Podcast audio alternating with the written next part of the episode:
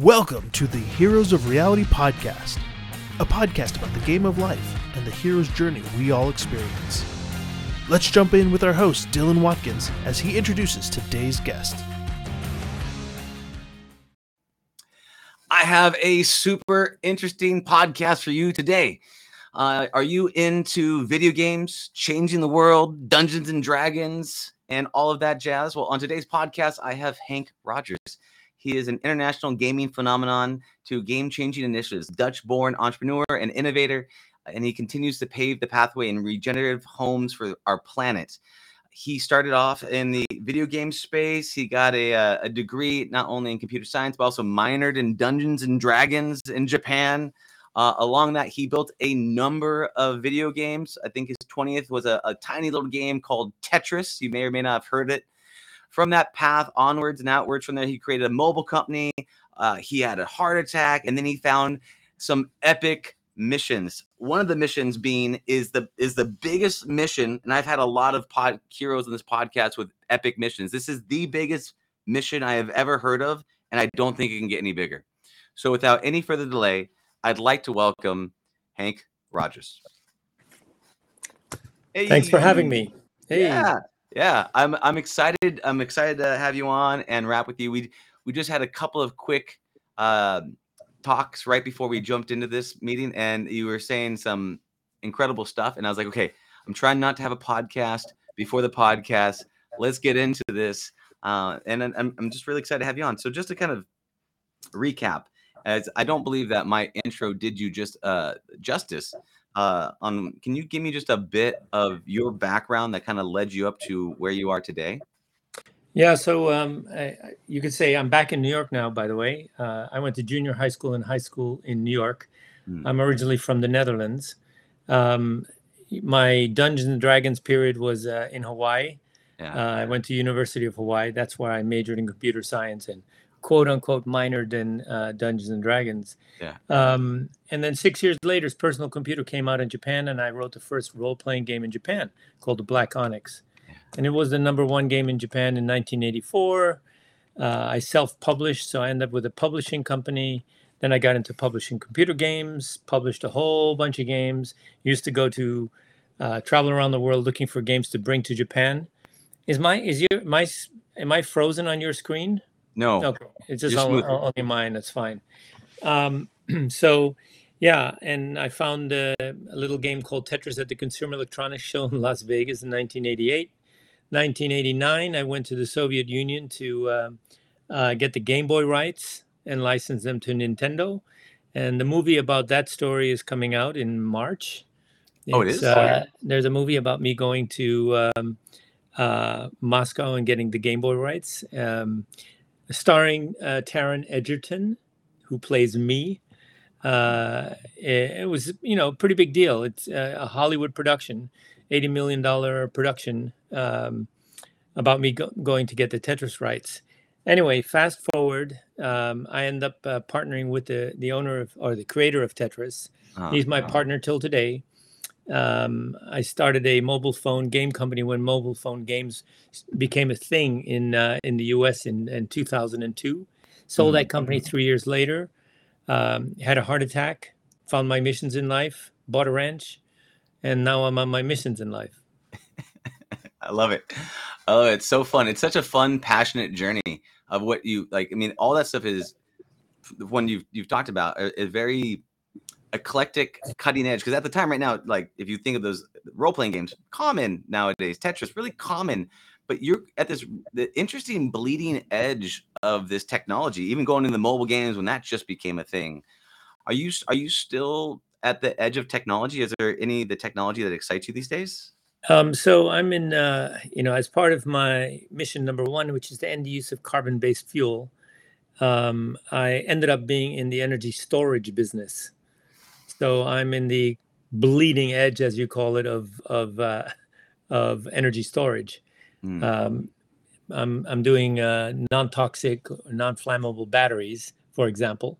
Yeah. Um, and we're working on software that that manages, you know, microgrids, and it, it basically manages the energy. Um, that's how you become more efficient. Um, the problem with most um, uh, renewable energy is it's intermittent, like wind and solar, they're intermittent. So you've got to capture it while it's going and then use it when it's not going. That means an energy storage. Mm. So that's the thing that's still expensive. You know, wind and solar have gotten cheap. Energy storage is still expensive. So we're working on that. Oh, that's awesome. And with the energy storage side of things, are these like hydrogen batteries or like what is it what does it look like to be able to store them, store the so if you if you look at your um, at my Tesla, your Tesla or your your, your phone, they're lithium, nickel, cobalt, manganese. Nickel, mm-hmm. cobalt, manganese, that's a volatile combination. If you puncture it, overheat it, overcharge it, it'll catch on fire. And this is not a fire, they're like fireworks. In other words, there's nothing you can do to turn it off once it starts. It creates its own oxygen. Exciting. Uh, the the, um, the stuff that I'm using is lithium ferrous phosphate, iron phosphate, and there's absolutely nothing you can do to it that would make it catch on fire. Mm. And and they last twice as long.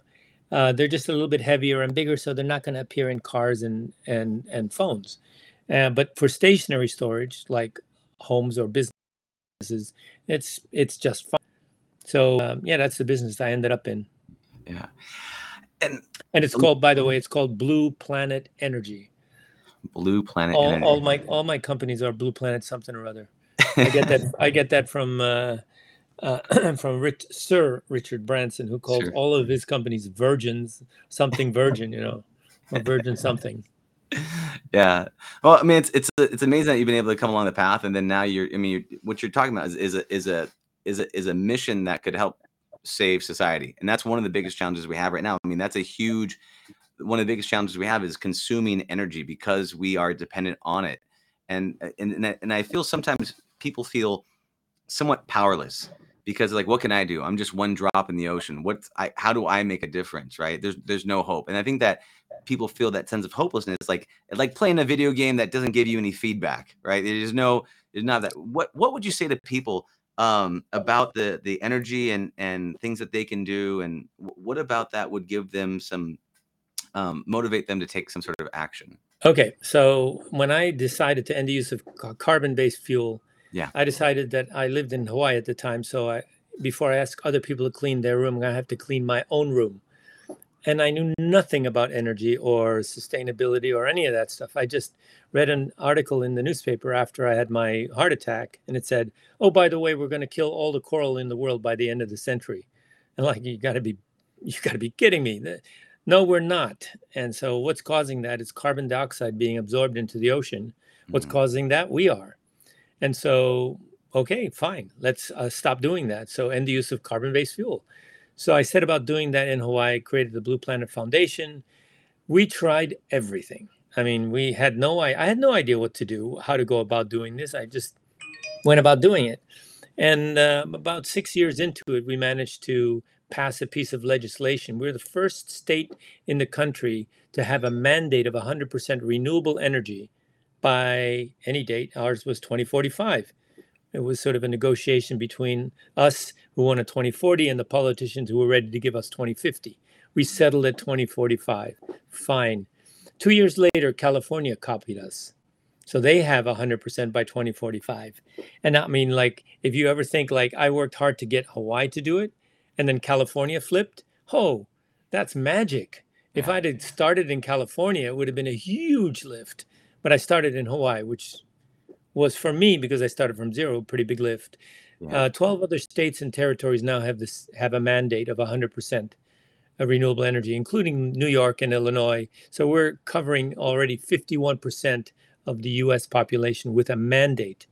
Now, here's the deal: if you don't have a deadline, nothing's going to happen you know you can spin wheels spin wheels spin wheels and and and it's like yeah we're doing our best efforts this and that but if you don't have deadline like if you're not going to get your ass kicked eh, if you don't have that report in you know by the end uh, end of the semester fail. Okay guess what? It's going to get done. You need that you need that urgency. And you know on, on the issue of hope people ask me if i have hope and i say no i don't have hope. I have determination. There's a difference. Yeah. it's like you you you fall off the side of a, of a boat you're in the water it's sink or swim. You're not going to be like hope isn't going to freaking help you you have to be determined. You have to save yourself. You have to make the decision. I'm going to survive and do whatever it takes for me to survive. And that's Mm. what we all need. We just need to make up our minds that we're going to survive this. Mm. That's it.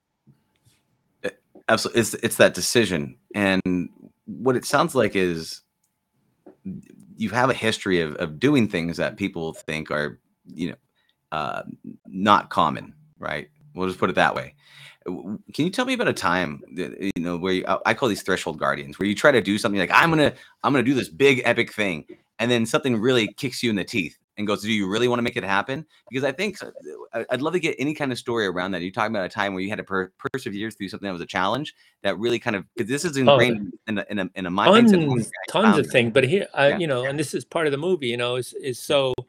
Um, I got wind that somebody else was going to try to get the Game Boy rights, uh, and a- and so I got on.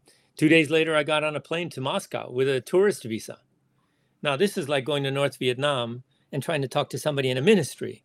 It's highly illegal. You're not supposed to talk to anybody. I mean, you know, Russians aren't supposed to talk to foreigners at that point in time. And so I went there on a tourist visa. Uh, it took me a couple of days to find the, the, the right door. I, I hired an interpreter and got got to the door, and she said, "You can't go in there." I said, "What do you mean you can't go in there? I can't go in there." And she said, "You're here on a tourist visa. You you, you don't have an appointment. You there's you know you have to have credentials and you have to be be invited." I said, "You know what? I didn't come all this way to stand in front of a door, fly back to Japan to get a goddamn visa." And so I said, I'm going, I'm going in. Are you coming with me? And she said, No, I can't. I said, Okay, you stay out here, I'll be back. And I walked in through that door. And, you know, that door could have been a door to a gulag.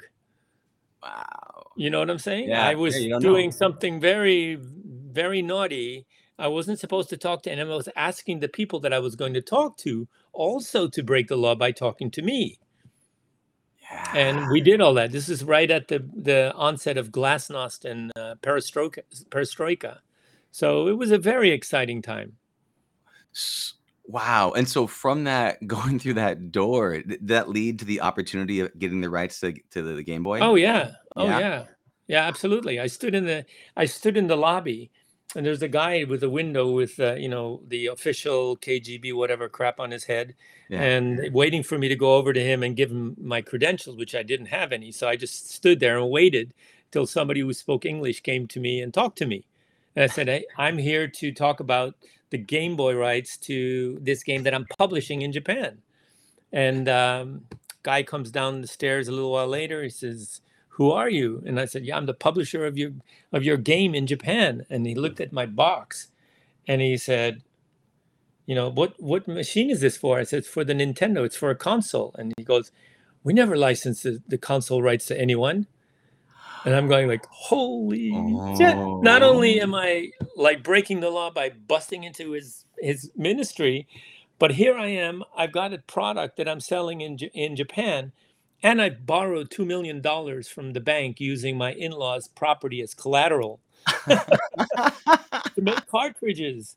So yeah, I was in deep kimchi, but I, I I pulled it off. I said, you know, "Le- okay, I'd like to come back tomorrow because I didn't think that the right people would be in the room. Come back tomorrow and uh, talk to somebody about these rights. And he said, okay, come back tomorrow. So that when he said come back tomorrow, that was the official invitation in my in my mind. He said, you come back tomorrow. I said, fine, coming back tomorrow. That's when I met Alexi. And if you want to know the rest of the story, watch the movie. Watch the movie. Watch the movie. I love it. I love it.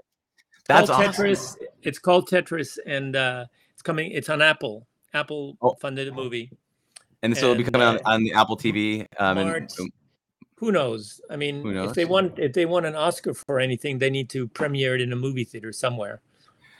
Yeah, but I mean, but right now the online digital space. I mean, it is the it is the movie theaters these days. I mean, so many people. It's uh, it's way more common that way, and so that's that's awesome. That's incredible. I mean, um, and then what? How did the how did the movie come about to be? Like, I mean, that's seems. Oh, it's you know, it's uh, I get I, I think uh, the origin was that there's a documentary on the BBC called From Russia with Love, which somebody watched and they say, well, this would make a great movie, and they picked up the uh, the option, the movie, and this is already years ago, and uh, the original director was going to be Ron Howard. I was in a room with Ron oh. Howard talking about, you know, about the movie. But then the guy who optioned it, he was like another Epstein. He, you know, he got he he went down oh. with the Me Too movement, and so the option kind of floated around and finally got picked up.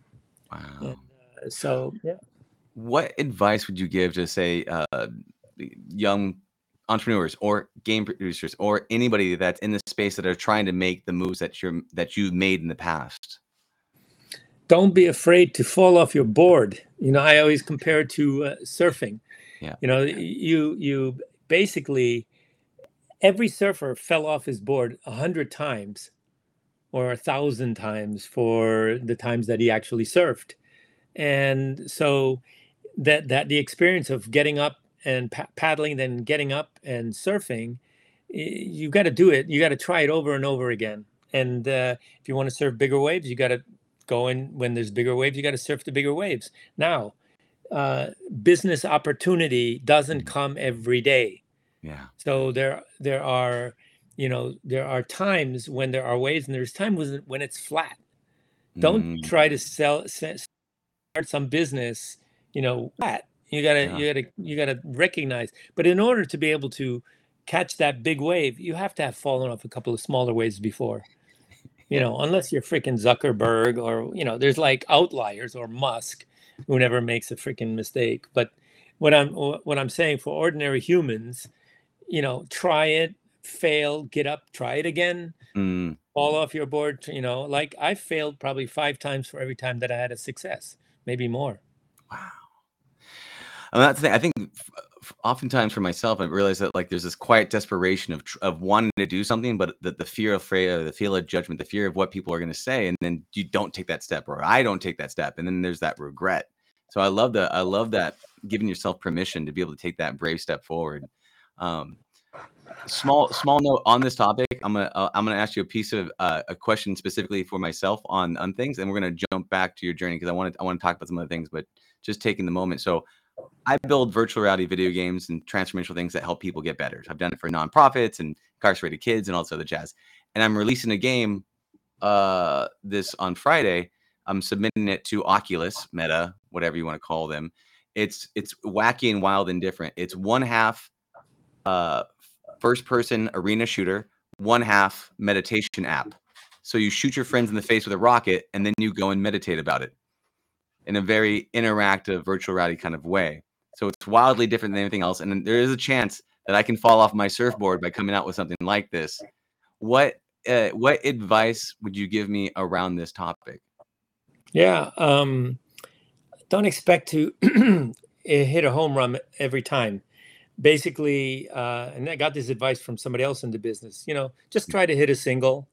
Yeah. If you if you hit a single, uh, somebody will make a mistake somewhere and it turns into a home run and you won't know which one which single so rather than swinging for the for the i don't know the wall and yeah. just like trying to kill it just swing at it and and don't like i don't know don't exert yourself just just be chill about it and um, you know either it happens or it doesn't the Greeks had it right. They they they said, you know, it's it's not about you. The gods are the ones who are playing this game. You're just a pawn. So mm. if you make a mistake or if it didn't work, then you can say, well, the gods they screwed up.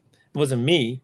I'm just I'm just the the avatar. I'm just the the the player character in this game. There's somebody controlling me in the back. Yeah. So and you know that's what VR is all about. Is is there's somebody uh, somebody out there controlling that controlling, uh, you know, Neo, and uh, yeah, you don't even know it. Yeah. Have you have you had a lot of experience with virtual reality? Have you? Oh yeah. Oh yeah. Oh my goodness. can, you, can you I, about? I, I, you know, I um, Hasbro tried to come up with a VR machine in the early '90s, and uh, you know, this is back when we were developing on. Uh, uh, no, was it? Um, it was before things were done on, on Microsoft. Or where I, I forget what the name of the, the machine was, but anyway, um, yeah, we we developed mm. a bunch of titles. Uh, I mean, we mean the industry, Yeah. uh, and it was supposed to be for a headset, but it- they never came out with it, so it, it kind of died there. Um, I, gosh, what's the next time? But uh, I, I actually have my own VR company called uh, Avatar Reality. Nothing to do with the movie Avatar. Um, I, my my opinion was that Mm. the environments were getting better, but the uh, the NPCs were crap, and I think they still are. They're sort of empty hulls. Uh, it, it's funny because um, my granddaughter called her father an NPC, and he called me an NPC, a non-player character. So what I'm trying to say is, you're not really present. You're just acting like you're Oh. present, but you're not really present. It's like, oh wow, an NPC. Wow. That's it's brutal. Yeah, it's so funny. though. brutal, yeah.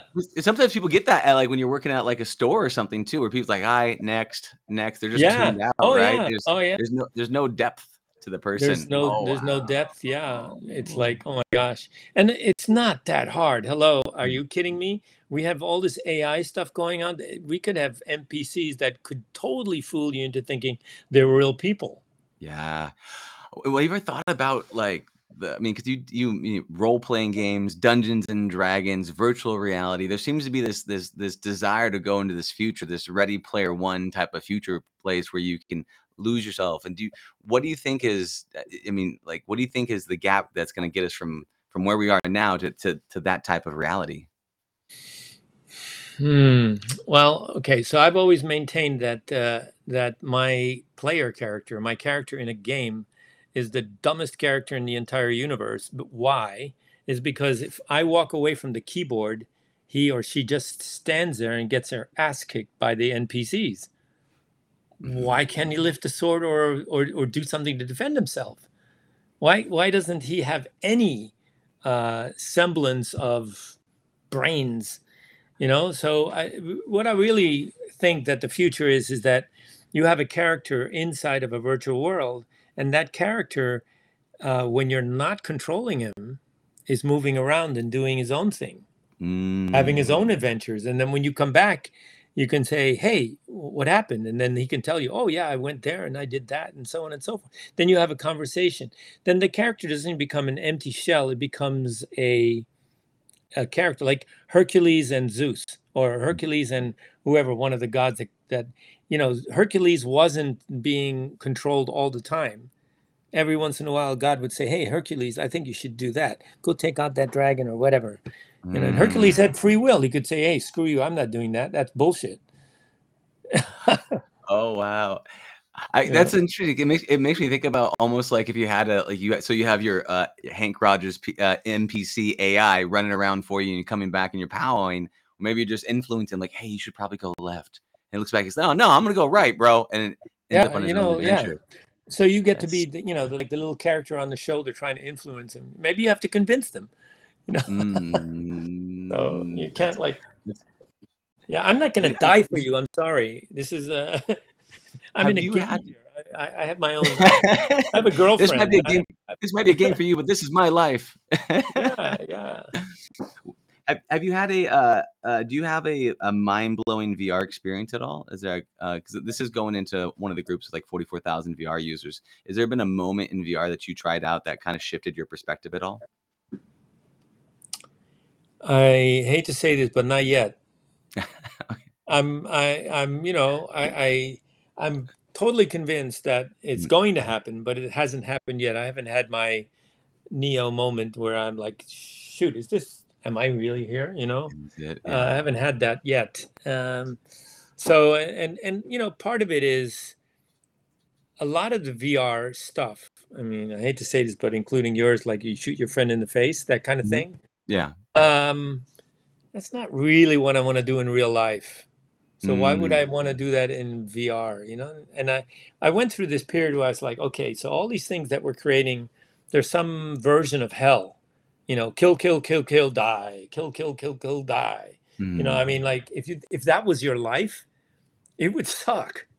If that's if if that's all you ever got to do is shoot people and then die, yeah. and then get up and shoot people and then die again, that would be really uh, a boring life. So Mm. you know, until VR gives us the opportunity to do some of the more interesting things that we could do uh, in an, in a virtual world, possibly things that we can't do in the real world because we're just not smart enough, or we're not powerful enough, or we're not fast enough, or we can't fly, or we can't do this, or we can't do that. All these things are possible in virtual reality. So, what computers are supposed to do is make us a hundred or a thousand times more powerful. And so, what do you do with that power? Do you use it to kill people, or do you use it to do something really interesting? Mhm. Explore the fourth dimension. God knows what. I mean, we have to invent these things. And, you know, so I, I really think that we're right at the very beginning. You know, we're still at the beginning where where kids are running around with little guns and sh- bang bang you're dead you know that kind of thing we get over that and now there's lots of other things that are so much more interesting Yeah. um, than that out there it's interesting when you talk about that. I often think of this podcast is dedicated to heroes of reality, life technology, and business, and power. Heroes have great power, but so do villains. And it's just, do you use it to serve yourself or use it to serve others? And what you're talking about there, if you think about video games, it makes you more powerful. And then what do you do with the the inside the video game? Do you use it to be the villain of the story? Do you use it to be the hero of the story? And it's really interesting to think about and reflect. But there is does seem to be a cycle of mm, awakening, evolution, whatever you want to call it, where people go along the path. And it is fun where you get those jump scares and sh- first person zombie shooter games. And then you get bored of that and you're looking for things that are more advanced, more interesting, more reflective, those, those, those aha, mind blowing moments in VR that shifts your perspective. And I think there are, they are out there along the way. It's just waiting until you find it. One of mine was coming across another human for the first time inside of virtual reality and realizing that they're a person. Now, I it was in a giant toy room demo, so I just ended up throwing a bunch of crap at them and giggling the whole time because it was fun. Hmm. But but the question is like, yeah, if you if if if is the purpose of video games like what is the purpose of video games? Is it is it just for play? Is it to, to learn and grow? Is it to make people become more powerful? Do you have a I- thesis around this? Yeah, of course. Um, so if you if you you know ask what is the function of sports, it's like a lot of wasted energy uh, that makes you physically fit and all that. And if you go back in time, like the 1800s uh, or the 1900s even, you probably were preparing yourself for a lifetime of physical labor because a lot of work was physical labor you know moving moving stuff around the world physical labor so a sport was something really good that you did as a teenager which prepared you for a lifetime of physical labor but here's the future the future is not physical labor anymore because physical labor is done by machines the future is about mental labor it's about it's about creating things or doing things that are probably not real and so uh, by playing computer games, we're we are preparing our so kids are preparing themselves for a world that they're going to work, live, and work in in the future. So I mean, they're preparing them. We don't realize it. And when parents say, "Oh, we got to keep our kids from playing too much games because blah blah blah blah blah," you know, um, actually, they're actually preparing themselves for a lifetime of having to do that. It's interesting. So because we live in a digital era, digital play prepares you for the digital world. Yeah. That's fascinating. Yeah. What are your thoughts on this whole new advancement? I mean, I'm sure you've heard about Chat GPT, Open AI, all that fun stuff. Do you know what I'm talking about when I'm when I talk about that at all? Yeah, I, do- I do. I do. It's fascinating. I love it. It's uh Yeah. it's a brave it is a really brave new world and it's it's uh, it's really scary you know like uh you know we're our if if the ai starts taking over creation or creative stuff ho what's there what is there left for us to do Well, You and that's what you're talking about right now, right? Because you said labor used to be really expensive, and with tools and all the things that we've created, labor is cheap, almost free to a degree with automation and that kind of stuff. Mental work was what we're preparing for, and that's what triggered me when you're talking about that. You talked about play is preparing us for this mental work in this digital space. But I've seen with people that one of the common things when I go to show off this um, AI Chat GPT to people, and I show them uh, some of the things it can do, the first question is like, is this going to replace me? Like, how do I not make that happen? And so, what does that look like? What are your thoughts around the the concerns that a lot of professionals have, whether it's uh, creative or you know professional work? Like, what what's the what's the next bastion for mankind? Well, yeah, there is no um, there is no um, how can I say? You can't say uh, to AI, you can't do that because AI is not listening to you. Just like try to tell your your kids, don't do that. Guess what? They're going to do that. Um, so yeah, I mean, where where does that end? And uh, that is a that is a scary thing. Well, for me, um, I'm you know mission number three. mission number one is to end the use of carbon-based fuel. Number two is to end war. Uh-huh. Uh, number three is to make a backup of life by going to other planets. And I I think that that one is the is an interesting one. Yeah. Because um, when we go to other planets, we get to create all kinds of new societies. And I give you an example of a new society. Burning Man is a new society. I go to Burning Man. I've been to the 11, now 12 of the last 14 burns. And and people go there and become different people. You could go to another planet, become a different person, and have a different kind of society, society where there's no money, where there's only gifting, or whatever it is. And so we can create other planets with other societies, and with or without AI or whatever. And uh, yeah, it's very possible that AI takes over this planet and squashes us. But if we're everywhere, then it won't. Mm, so we need to get off. We some of us need to get off planet so absolutely. Have you? I, I have a I have a follow up question. I'm going to ask you this other question. I want to jump, and then after that, I'm going to ask you about your fourth mission. But before I get into before I open up that can, um, I want to I want to talk about this. Have you talked to Elon Musk at all about the backing up planets or uh, backing up life by going to? I know I've I've talked to his people. You know mm-hmm. the um, uh, SpaceX guys. Yeah. Um, you know I I'm friends with number two, who's also a burner. Mm-hmm. Um, and uh, you know, I asked him, so do, so does Elon have any interest in building a moon base?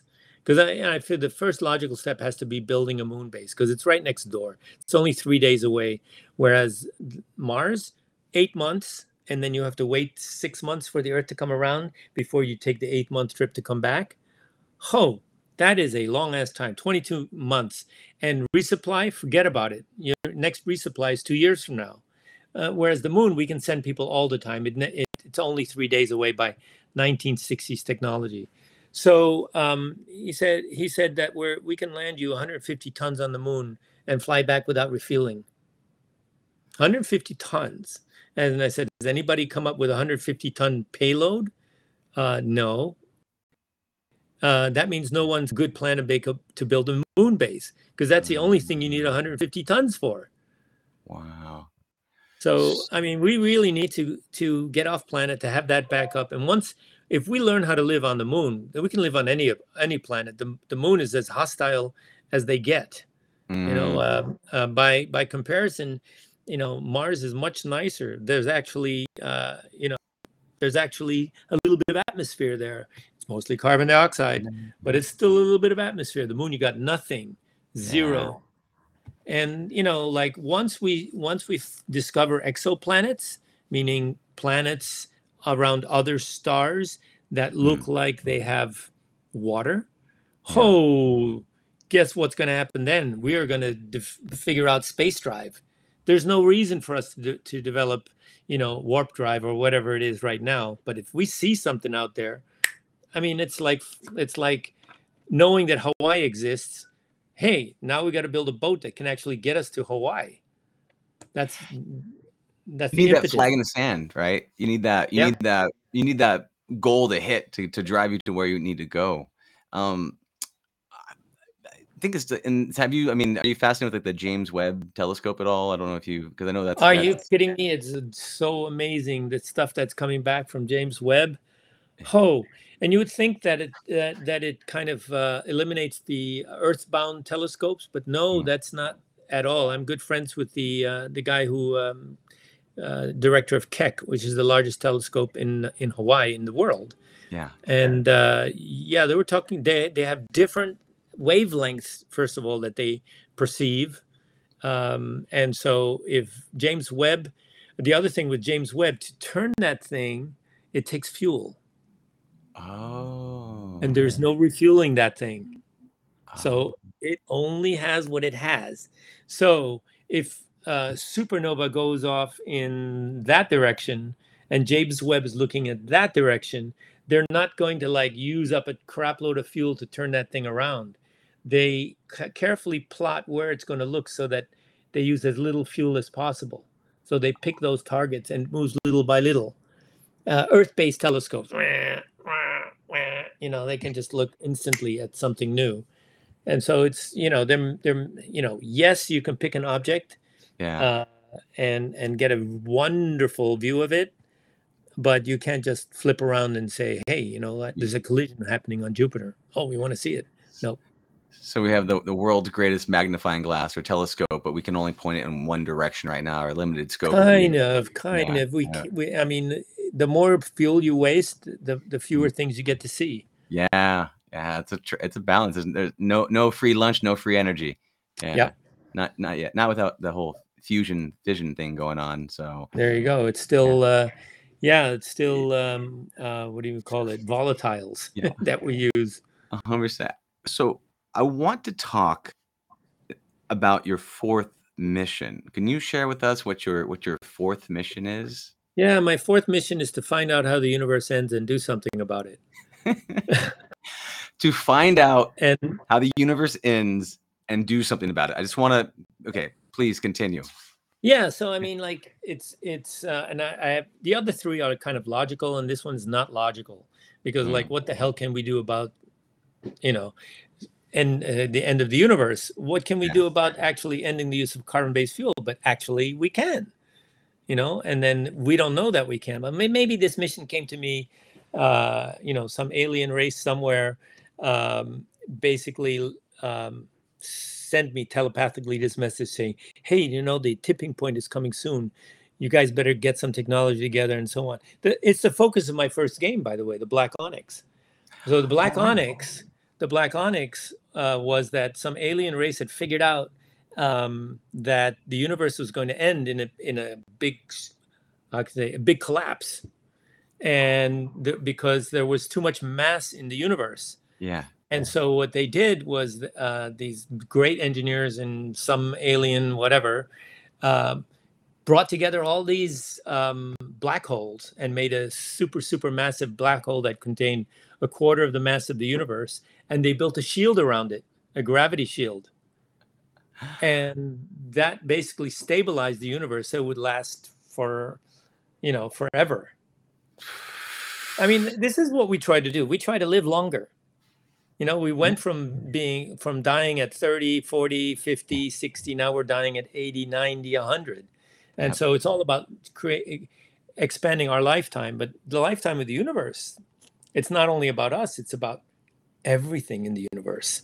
Yeah. I mean, all of it. So, um, and, and how to do that? I don't have no idea. I love that you said it though, and I love how you, you said it. And I and I didn't know if that was something along your path that you said, okay, well, I've accomplished all these big things, so I'm just going to set a ridiculously big goal because I've come so far along the path. But you had that way back when when you made the role playing game, which is incredible. And and was that that mission was was that one of the first? Well, that idea came into your head. It wasn't a mission.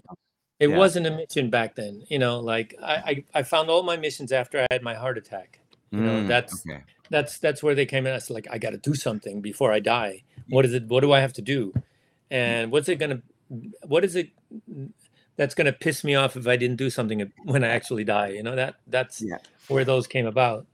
you said something really interesting. Um, we actually met um, at at Burning Man. You were giving one of the talks. I thought it was inspirational, and you said something uh, about your missions that made me kind of stop. And you said, "You're like, I maybe pick this last mm-hmm. mission about finding what the universe, how it's going to end, and do something about it because maybe it just makes every other mission small and more achievable because Yeah. it's so big." When you- when you think really about it, Yeah. yeah it's you know like we we look at at things like end the use of carbon-based fuel or end mm-hmm. war or make a backup of life and we think oh those are just big unattainable goals and all that they make you know we look at them and they're so big but i mean this is just like us thinking oh the earth is so big and it's like infinitely big and we can just do whatever we want it doesn't have any repercussions uh it is not infinitely big and whatever we do does have repercussions. And when we, the sooner we realize that, the sooner we can stop having those, doing those things that have those repercussions. Mm. And you know, um, yeah, you've got to take those things in perspective. Um, in terms of like geologic time, the time that we've been on Earth means humans is tiny. And then if you look at technology, the modern world where we created all this all this garbage, that's really really tiny. It's happened in a very short time. And if you just get things in perspective, you realize, hey, this is not the first time we've had a mass extinction. Look what happened to the dinosaurs; they all went away. So we have examples in the past of mass mass extinctions. This time we're the reason. And it's pretty stupid because it's a self-destructive reason. It's like we are the ones calling uh, rock from space to wipe us out. It's like why the hell would we do that? And it's mm, mostly because we're ignorant and we you know we're thinking about our own tiny ass lives i think everybody if we all started thinking a little bit bigger and and realize that the earth is not infinite and it's something that you know it's like our backyard and that cleaning our backyard isn't that hard after all. You know one person could clean their backyard and be done with it and cleaning up a city would require if everybody cleaned their backyard we'd clean up the city in no time. Mm. and if every city cleaned up their their backyard we would clean up the whole world in no time if that's what everybody decided to do. It's a decision. It's the decision that we don't make and it's the determination that we don't have. I love it. Yeah, it's that whole society is a race between utopia and disaster, and if we can all kind of choose to go one direction versus the other, then we could all very quickly, like if, like how quickly everything changed with COVID, right? Everyone decided everything shut down, and then because nobody drove, a lot of the air got cleaner. A lot, of, we all made a group collaborative decision, mostly based out of fear and our own self-preservation, to shift. And so, if we can make that shift before it becomes too late, then you know we save us from ourselves. I- i- Is- Is one of us lemmings going to say, "Hey, you know what? That's a cliff. Let's not run towards the cliff, guys." What the hell? There's something shiny. Go for it. Yeah. This, so, question for you, you. I mean, you you've achieved a lot. You've you've been on a, an awesome journey. You've and you still, eh, but you still have these huge, major missions, bigger missions than I've ever heard of before. eh, eh, At least all stacked together. For yourself, by setting these missions and a- after the heart attack, and what is the holy grail for you for all of this? Like, gets you up and gets you going. What what if you hit that flag in the sand? What would make this all worth it for you? I, I guess at the end of the day, um, if if um, I left this place in a better shape than I found it, like that would do it for me. Mm, You know, that's that's basically what it is. You know, it's um, it's on a it's on a bad trajectory, and we if I could turn that trajectory around, if it starts sailing in the right direction or in the instead of the wrong direction, uh, I will have achieved something. We will have achieved something. This is not this is not something that I'm going to accomplish. By the way, this is something that we, meaning all the people of the world, are going to accomplish. This is not a uh, yeah. I if I even if even if I had all the power in the world, I was freaking Superman, I still wouldn't be able to do it. You know, there's just too much. It would. T- it takes all of us to do this. that I com- that that falls right into the second question I have about this. The question about this is so being able to basically reflect at the your deathbed or right before you go up or whatever it might be, being able to reflect back and saying that I I made a meaningful change. I was able to kind of help nudge into the direction away from catastrophe, away from the cliff's edge. What is the dragon? What is a thing seemingly so so big, so huge that it's going to take a radical transformation to overcome? Yeah. So the dragon is us. Uh, the dragon is the is is the people in the world who who are making things worse, and I'm one of them because I fly planes, and I I eat fish or whatever it is. I mean, I'm part of the problem. We're all part of the problem. That's the dragon. But uh, what we need to do is we need to the first of all the dragon has to become a little bit more intelligent.